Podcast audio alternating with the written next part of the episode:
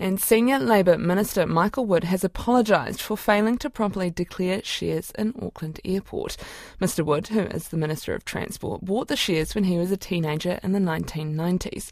He declared them to the Cabinet Office when he became a minister in 2020, but didn't declare them in the public register of MPs' assets and their other interests until 2022.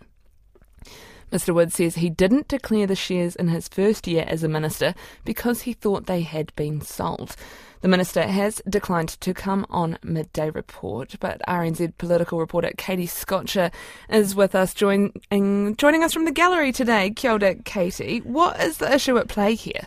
Kia ora, Charlotte. Well, yeah, as we've been reporting this morning, Michael Wood purchased these shares in Auckland Airport, just over 1,500 of them, which are currently worth about $13,000 when he was a teenager back in the 1990s. Now, he became a minister and, crucially, the Minister of Transport in November of 2020. And at that point, he declared those shares in Auckland Airport to the Cabinet Office, but he failed to declare them in what's called pecuniary, pecuniary interest, quite a hard word to say, uh, which is basically this public register of MPs' assets and other interests. And he didn't do that until 2022, which is the problem here. So, what has Michael Wood had to say about this?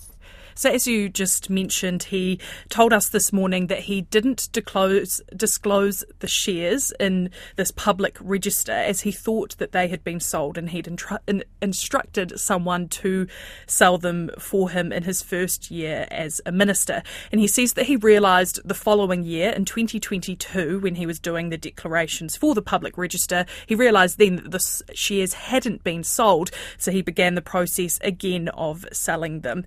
Now, in an an earlier statement that we received from the minister's office this morning, it suggested that he hadn't declared the shares because he thought that as they were, or that he thought that they were held in a trust, and for that reason they didn't need to be declared separately. But his office has since confirmed that that statement was incorrect, and he has apologised for not declaring his shares in Auckland Airport sooner. The Prime Minister, Chris Hipkins, told Morning Report that he would be speaking to Minister Wood today. What has his response been to this scenario?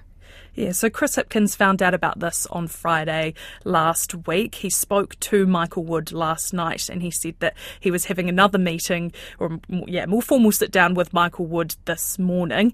Uh, and we will learn later this afternoon uh, what they have or what their conversation has led to. He said that he would make a judgment on the matter after they had spoken, and he also added that this ministerial distraction is not very helpful.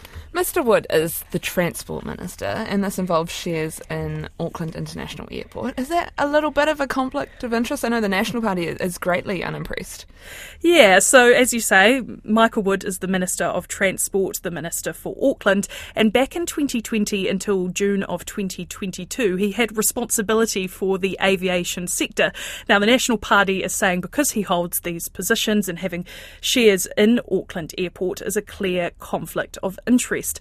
Um, the National Party says that the sensible thing for Michael Wood to have done would have been to sell the shares immediately on becoming the Minister of Transport. And they say once he failed to do so, he should have excused himself from decisions affecting the airport. And they're saying that his position as Transport Minister is untenable. Kia ora. Thank you very much for your time. That's RNZ political reporter Katie Scotcher talking about Senior Labour Minister Michael Wood, who has apologised for failing to properly declare his shares in Auckland Airport.